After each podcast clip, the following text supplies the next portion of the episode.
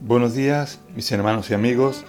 Leemos en esta mañana en Primera de Juan capítulo 4, versículos del 7 al 8, y dice así: Amados, amémonos unos a otros, porque el amor es de Dios. Todo aquel que ama es nacido de Dios y conoce a Dios, y el que no ama no ha conocido a Dios, porque Dios es amor. Charles Spurgeon, un famoso predicador, Estuvo en cierta ocasión visitando a un amigo en el campo. Vio que sobre uno de sus graneros había colocado una veleta con la inscripción Dios es amor. Entonces, eh, le preguntó si con ese texto quería decir que el amor de Dios era tan cambiante como el viento. El hombre le respondió que no, que lo que quería decir era que Dios es amor siempre no importa de dónde soplen los vientos. Y esta historia nos enseña el amor incondicional de Dios, que en griego es ágape y que significa amor puro e incondicional, y que nace de un corazón desinteresado. ¿Acaso no pretende Dios que nos amemos con el mismo amor que Él nos ama?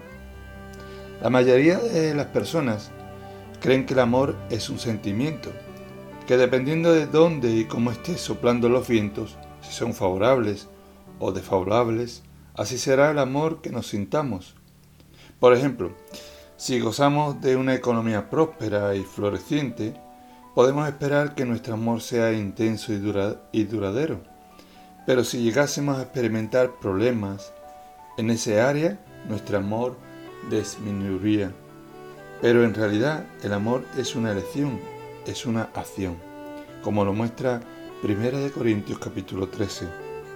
Una característica importante del amor es que se da sin esperar nada a cambio. Fijaros lo que dice en Juan capítulo 3, versículo 16, porque de tal manera amó Dios al mundo.